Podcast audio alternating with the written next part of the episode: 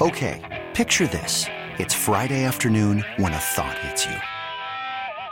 I can waste another weekend doing the same old whatever, or I can conquer it. I can hop into my all new Hyundai Santa Fe and hit the road. Any road. The steeper, the better. Because my all new Santa Fe is available with HTRAC, all wheel drive, so I can hit the trail without a worry in the world. Heck, with three rows and best in class rear cargo space, I can pack the whole family in with all our gear. We've got available dual wireless charging for our phones, so we'll never lose touch with civilization, and we won't lose touch with the primordial power of Mother Earth. So, which is it? Waste the weekend or do something a little more epic? And conquer it in the all new Hyundai Santa Fe. Visit HyundaiUSA.com or call 562 for more details. Hyundai, there's joy in every journey. This episode is brought to you by Progressive Insurance. Whether you love true crime or comedy, celebrity interviews or news, you call the shots on what's in your podcast queue. And guess what? Now you can call them on your auto insurance too with the Name Your Price tool from Progressive. It works just the way it sounds. You tell Progressive how much you want to pay for car insurance, and they'll show you coverage options that fit your budget. Get your quote today at progressive.com to join the over 28 million drivers who trust Progressive. Progressive Casualty Insurance Company and Affiliates. Price and coverage match limited by state law. It's Mike Schopp. You might be mocking me or you might be staunchly agreeing with me. I can't tell. I'm mocking you. And the Bulldog What is Fozzie Bear's role in this production? on WGR Sports Radio 550.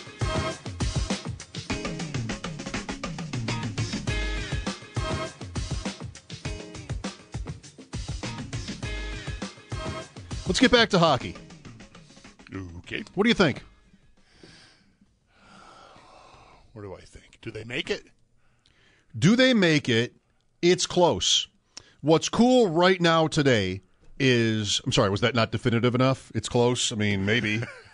I have a bet. They're, they're, like they're like a coin flip, aren't they? I have a bet with a coworker that they will. You know, The- little, maybe they're a little north of fifty percent to get in. I haven't seen today. Is that MoneyPuck? Not sure. Sorry. The Micah McCurdy chart had them at like 88.9 points or mm-hmm. something like that. Is that the number? Is that enough to make it 89 points? I don't think so. So it's it's that close. But what right now I think is today, tomorrow, this time is excitement over like we've already established that it's a pretty good, likable, fun team right now. Like that isn't news quite anymore. But so not but now we're at the point of the season. There's a third of the games left. So many. The last month has been so strange. They've been on the they've been on the road so much out west all the time. The All Star break, the bye week, like they've had very few home games, and actually the ones they've had have gone badly. You know, since when? More, more than a month ago, maybe. They lost both games around the break, right? They they looked bad against Carolina before the break. They got drilled by Calgary coming out of the break. Um, so Their last Yeah. home win is a month ago tomorrow, know, January twenty first, Anaheim. You were at that game. yeah. That's the thing is like right now, this is a Sabres week. This is a, a test, not to be just cliche, but for what they can do with this opportunity. They're not going to get to play the Sharks and the Ducks and all these Western teams. Not that they're all of them are terrible. They beat the good ones too, but they in this little sort of niche area did really well, winning out west this year. And now it's like, okay, well, it's the Leafs and the Lightning, and then Florida, who is probably at least arguably better than they are. It's just a, it's close in the standings, and then Washington. You know, you want to make it. This is again, it's just cliche-ish and maybe what you read. You want to make it. You do it by holding your own, even coming out on top in games like this. So for the fans right now, like this is this, is taking me back to boy. You know, when was the last time they were alive realistically this late? And if you can help me figure out when that was, I'm sure I had a very different attitude about it because it was sort of on the decline. And this this team is not on the decline. Quite quite not. So are we going back like to pre-Eichel days? Aren't we? Yeah. Yeah, We have to be. I, I That I one think- Bylsma year, they were not like contending. No, they got they got they they had a good finish to the year. I think they might have even played. Boy, Paul is going to be with us in an hour, and maybe he's got this committed to memory. Although that can be pretty risky. We're talking about Paul and me together. Holy cow! Um, but I think maybe they played at like a 96 point pace over the final 30 games or something of that one Bylsma year, the first Bylsma year. Um, but no, they, they weren't, they never got to the point where they were in a, any kind of a race, but they, they did do well down the stretch. They were just so far out of it by the time that started happening that it didn't matter. Um, and of course, it didn't really, you know, come through the next year. They didn't they didn't pick up where they left off. The year after they last made it, they were close. Yes, And that's also 11 years ago. Mm-hmm. And that, if if I remember right, and who could blame anyone, not just Paul, but anyone for not being sure how they remember it, it was sort of you're just trying to squeeze in, and it's like when they when they sold the team, when Pegulas Right. bought the team. Was the last year they made it, they went crazy to make it. Right, they it was a crazy stretch after the sale of the team, and then the following season, the spring was similar to that. There was a game in Washington they won. Pominville took the puck off Ovechkin to score a shorthanded goal, I think, if I remember correctly. They won a game in Washington and got into a playoff spot with a few games to go, uh, but couldn't they they couldn't close the deal. They they just they got they got beat out, and so that that's that's, the last time. 2000. That's 2012. Yeah, that's the last time that any of this has been like this. So you're talking about a week here with Toronto in your place for the only time all year, by the way. um, and then Tampa and like you said, Florida and Washington. Like this is as big a week as they've had in you know yeah since then since since like March April of 2012. Well then, That's that. I mean that that really is saying something. I mean I welcome it, but I mean it's been a damn long time, of course. So, um, you know, it's a it's a big week for you know obviously the standings that hopefully just keeps going the whole time. I mean they lost those four in a row again around the the the bye and just sort of felt like, boy, I'm standing still here, and teams are going past me, and great, I've got all these games in hand. Well, you still have all those games in hand, and the gap is, you know, you, you did a nice job. You won two out of three out west, and you're you're you're back kind of right where you were before the break. yeah, Miller, Gaustad, Hecht, players on, of course, Vanek and others. Pominville was maybe the captain of that team. Like that's uh, that's how far, far back we're going. Everybody knows that, but this is fun right here. Can they do it? The trade deadline is a week from Friday, and they have been linked in a couple to a couple guys that are going to cost you know big value at the deadline if they are traded. Timo Meier is one that we've talked about more than anyone else. He's injured now. He, he got hurt against the Sabres, right? Saturday? I guess, I guess so. Yeah, I didn't keep a close eye on that game. I think by the time I got to it, he was already out of the game. yeah, u- upper body day to day. So who knows how bad that is. The Sharks. Are you noticing that teams are keeping guys out and they're saying it's for trade reasons? Yes, I, I, I was. I think I was. Um, yeah, my friend John Gale was over last uh, yesterday to watch the Daytona 500 and and the golf, and we ended up getting to the Leafs Blackhawks game when everything wrapped up.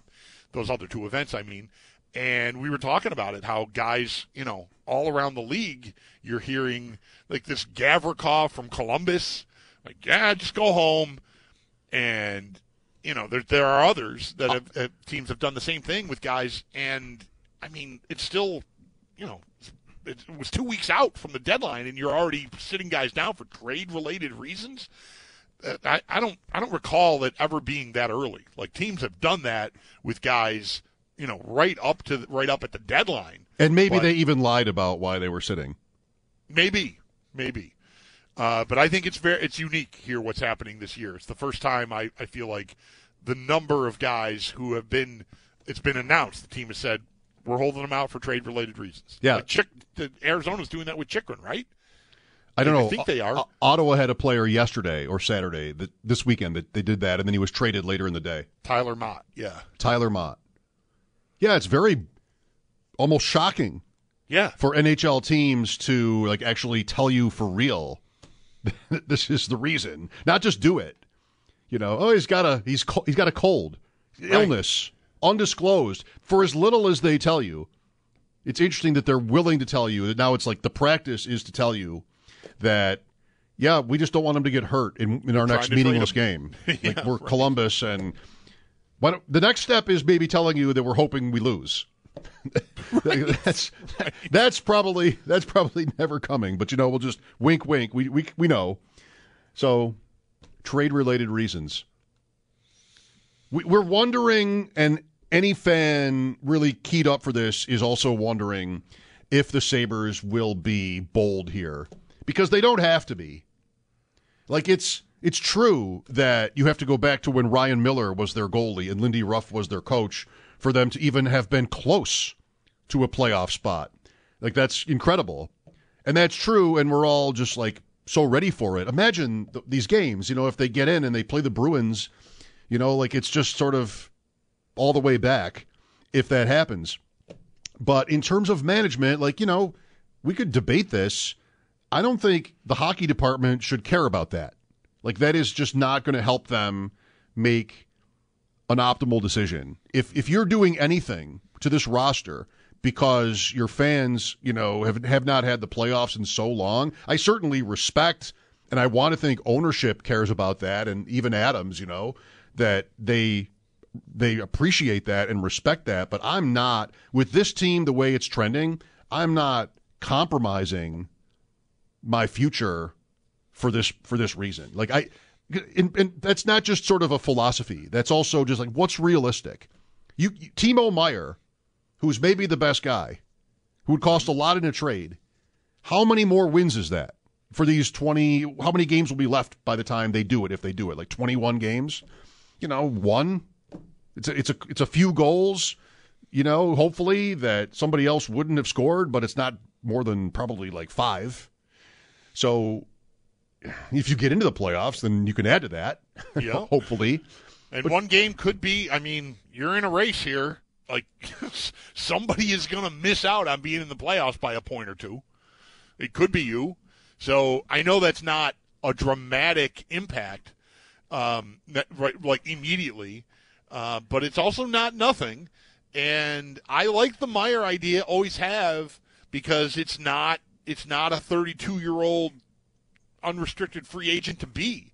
It's a prime of his career, capable 30 plus goal scorer who I have the money, I have, I have the cap room to take it on, um, and, you know, and and do a and do a long contract with him if I if I pay that big price to acquire him, and I've got the pieces.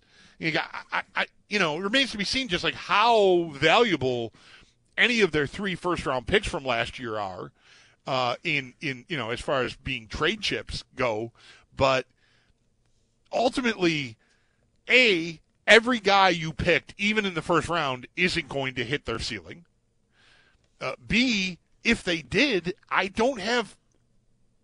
I don't have two teams. You know, like I, I've got some guys here already that I feel like you are pretty locked into, right?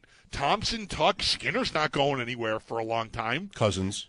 Cozens, Peterka, Quinn are, I mean, sure, Peterka and Quinn are learning as they go, but they're like at the front of the line for, to me, top six spots on this team next year. And so, and, and if I get Meier, I'm already bumping probably one of those guys out of the way, uh, you know, further down the lineup. So where, where, where's the path for Kulich, Savoie, Ostlund, uh, Rosen, like whoever else is coming? Th- th- these guys aren't projected as fourth line plugger role player types. So package a couple of them up, get one piece that is going to help push you across the finish line maybe this year and also be a part of a contending team for years to come. That that's that's a perfect trade in my opinion. Uh, I, not to say I want to be flippant and and casual with these assets that they've got, but they're not. There's not going to be room for all of them if you nailed every pick. I don't think anyway. There won't be. I agree. At least not in the roles that they were drafted for. I agree. I think it does make sense. You had three first round picks last year. You have three seconds next year or this year coming up, if that is worth anything. Just, you know, af- after that, the, philosophically, I think it makes a lot of sense. Um, I'm before you started talking, I'm talking about like why, what, what kind of trades you don't want to make in this at this moment in time. But yes, this kind of thing where it can be for the long term, it has to be for it to be worth doing. Then um, I'm certainly at least open to that. Maybe I even want to do that. Then then you have to figure out, like, say you have the beginnings of a conversation here, San Jose, two players, a first round pick. You know, is that already too much? Depends on the players, I guess. Then you have to use, and I think the Sabres would probably trust themselves very much, the, these new Sabres, the post Jason Botterill Sabres, with what they've built in their front office. You have to, you, I would assume they would trust themselves in terms of evaluation very much. And which of these young guys, so tough to know, but you know what to look for, good or bad, and then have to make a call on which of them, you know, you you trade one of these first round picks in a trade like this, it can haunt you. Mm-hmm. I mean, that's that's how it goes sometimes because, you know, you pick the wrong one or something. But and that's that's the game we're playing. Yep. Kulich to me reads like the guy that would be that the the guy that you don't want to part with right now, which might end up meaning that he's the guy that if San Jose were to really earnestly get into this with you, they might be like, I'm hanging up on you if you don't want to include him in the deal. He was outstanding at the World Juniors. He's had a nice year, his first year here in North America, uh, playing for Rochester, and you know that that could that could be a guy you you you rather not part with. But I'm I'm here to tell you I would do it in in the right trade. And Meier to me is the right trade. Like I have no interest in parting with any of these assets at all for a rental like Patrick Kane. I, I just I, I mean if it needs to be said, uh, even because I feel like it's so obvious that the time would not be right for them to make that sort of move. I don't need to sacrifice even if I don't have room for all these guys. That is not a good return on that investment. If, if those guys are uh, have have have decent value these these prospects on the trade market, I'm not burning it on a guy I'm going to have for 20 games. And Eight- who's 34 years old. No thanks. 803 0550 for the uh, Sabre thoughts here as we talk.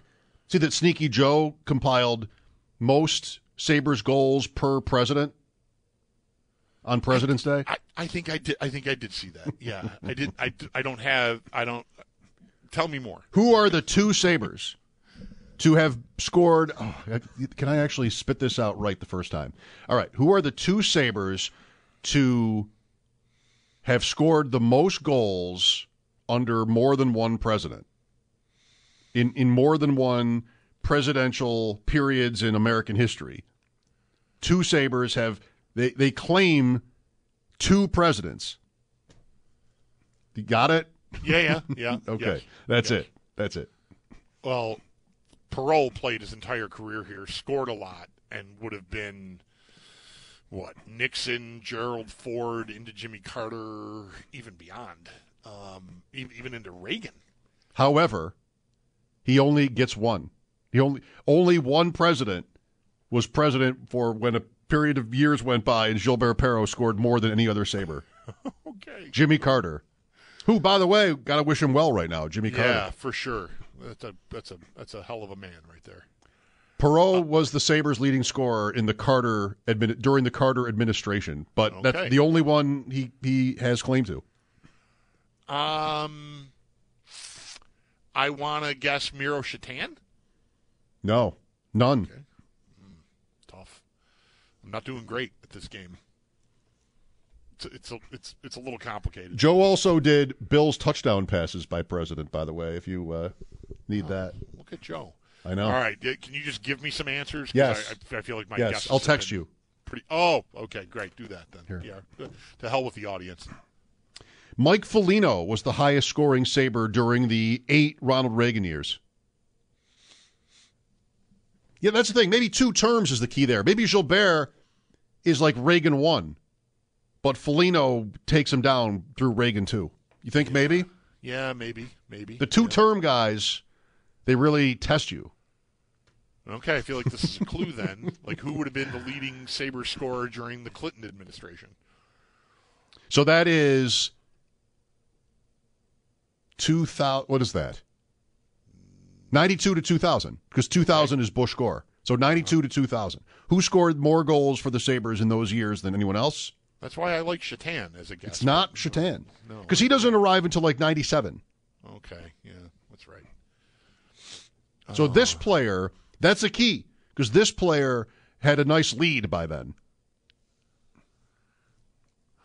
Donald Audette. Yes, Donald Audette. I feel so happy that I got one. I am happy for you. I'm happy with you. Because I don't want you to be wrong all over and over. oh, sure. I know it's it's it's, it's bad. It's bad. Bad form. Two Sabres have two, and you haven't named any of them yet, either of them yet. Mogilny. No. One is 12. No, let's see. This guy, oh, it's oh, this guy's over 12 years. So it's two presidents, a four and an eight, a one termer and a two termer. Is that ever is that a term? Is termer a term? And then another, it's I think it comes out to about six years. Over two presidents. Twelve years. Dave Andreychuk. No. I, I- Vanek. Want to stop. I was going to guess Vanek. Twelve years. over. So Vanek is first. This is all just according to Sneaky Joe. It could be very sneaky. It could be all wrong and just oh. never cop to it. But probably right. Vanek for George W. Bush and Obama is is Vanek. So that's 2000 to 2012 is Vanek. Right, but he's not. Sorry, when you said twelve years, I stopped thinking about Vanek because he's not here for twelve years. Wait, it's 2016. It's 16 years. Bush and Obama were both two-term presidents. So he's got the Right, 2000 but to he- 2008. Yes. He yes. doesn't- but he okay, but he doesn't start playing here until two thousand five. No, I know, but he still Yeah. wins. Yeah, yeah. Like that's Gotcha. pretty good. That's pretty good. I guess they didn't have a lot of big goal scorers from like 2000 to Vanek, and there's a, a lost year in there too. For Vanek Right. to win the the George W. Bush section, it's president. Right, his rookie year is 0506. yeah. and he's kind of a spare part, but still scores twenty. Then the next year it's forty three, and he's just that's it. He's a he's a he's a scorer. So nobody from like those lean years, the bankruptcy years, gets there, gets to Vanek's number by by 08. That's what Joe is saying. And then Vanek wins the Obama years too, so that's eight to sixteen. When does he? That's definitely right. That's of course right. That has to be right. Sure, Unless but he's gone. He's gone by thirteen. Like he's gone by like Halloween of thirteen. That's when that was. Yeah. The other is Rick Martin, Nixon, Oh. Nixon and Ford, Okay. right out of the gate. What a beautiful player he was. Loved him. I wish I could say that I watched Rick Martin and remember it. I loved playing golf with him, and he was funny. What a wonderful guy. He, he was a cool guy, great to talk to, interesting and funny. Uh, but I just like I can remember Gilbert very well. He played much longer, but not Martin or Robert. Like that's just you know YouTube. But Yep. I don't have that. You have that. I don't have that. I do have that. Yeah. We'll take a break and come back after the update, 803-0550. Speaking of the Sabres, Paul Hamilton will join us at 6. Lines are open now. This is Mike Schopp and the Bulldog, WGR. Okay, picture this. It's Friday afternoon when a thought hits you. I can spend another weekend doing the same old whatever, or I can hop into my all new Hyundai Santa Fe and hit the road. With available HTRAC, all wheel drive, and three row seating, my whole family can head deep into the wild. Conquer the weekend in the all new Hyundai Santa Fe. Visit HyundaiUSA.com or call 562-314-4603 for more details. Hyundai, there's joy in every journey. This episode is brought to you by Progressive Insurance. Whether you love true crime or comedy, celebrity interviews or news, you call the shots on what's in your podcast queue. And guess what? Now you can call them on your auto insurance too with the Name Your Price tool from Progressive. It works just the way it sounds. You tell Progressive how much you want to pay for car insurance, and they'll show you coverage options that fit your budget. Get your quote today at progressive.com to join the over 28 million drivers who trust Progressive. Progressive Casualty Insurance Company and Affiliates. Price and coverage match limited by state law.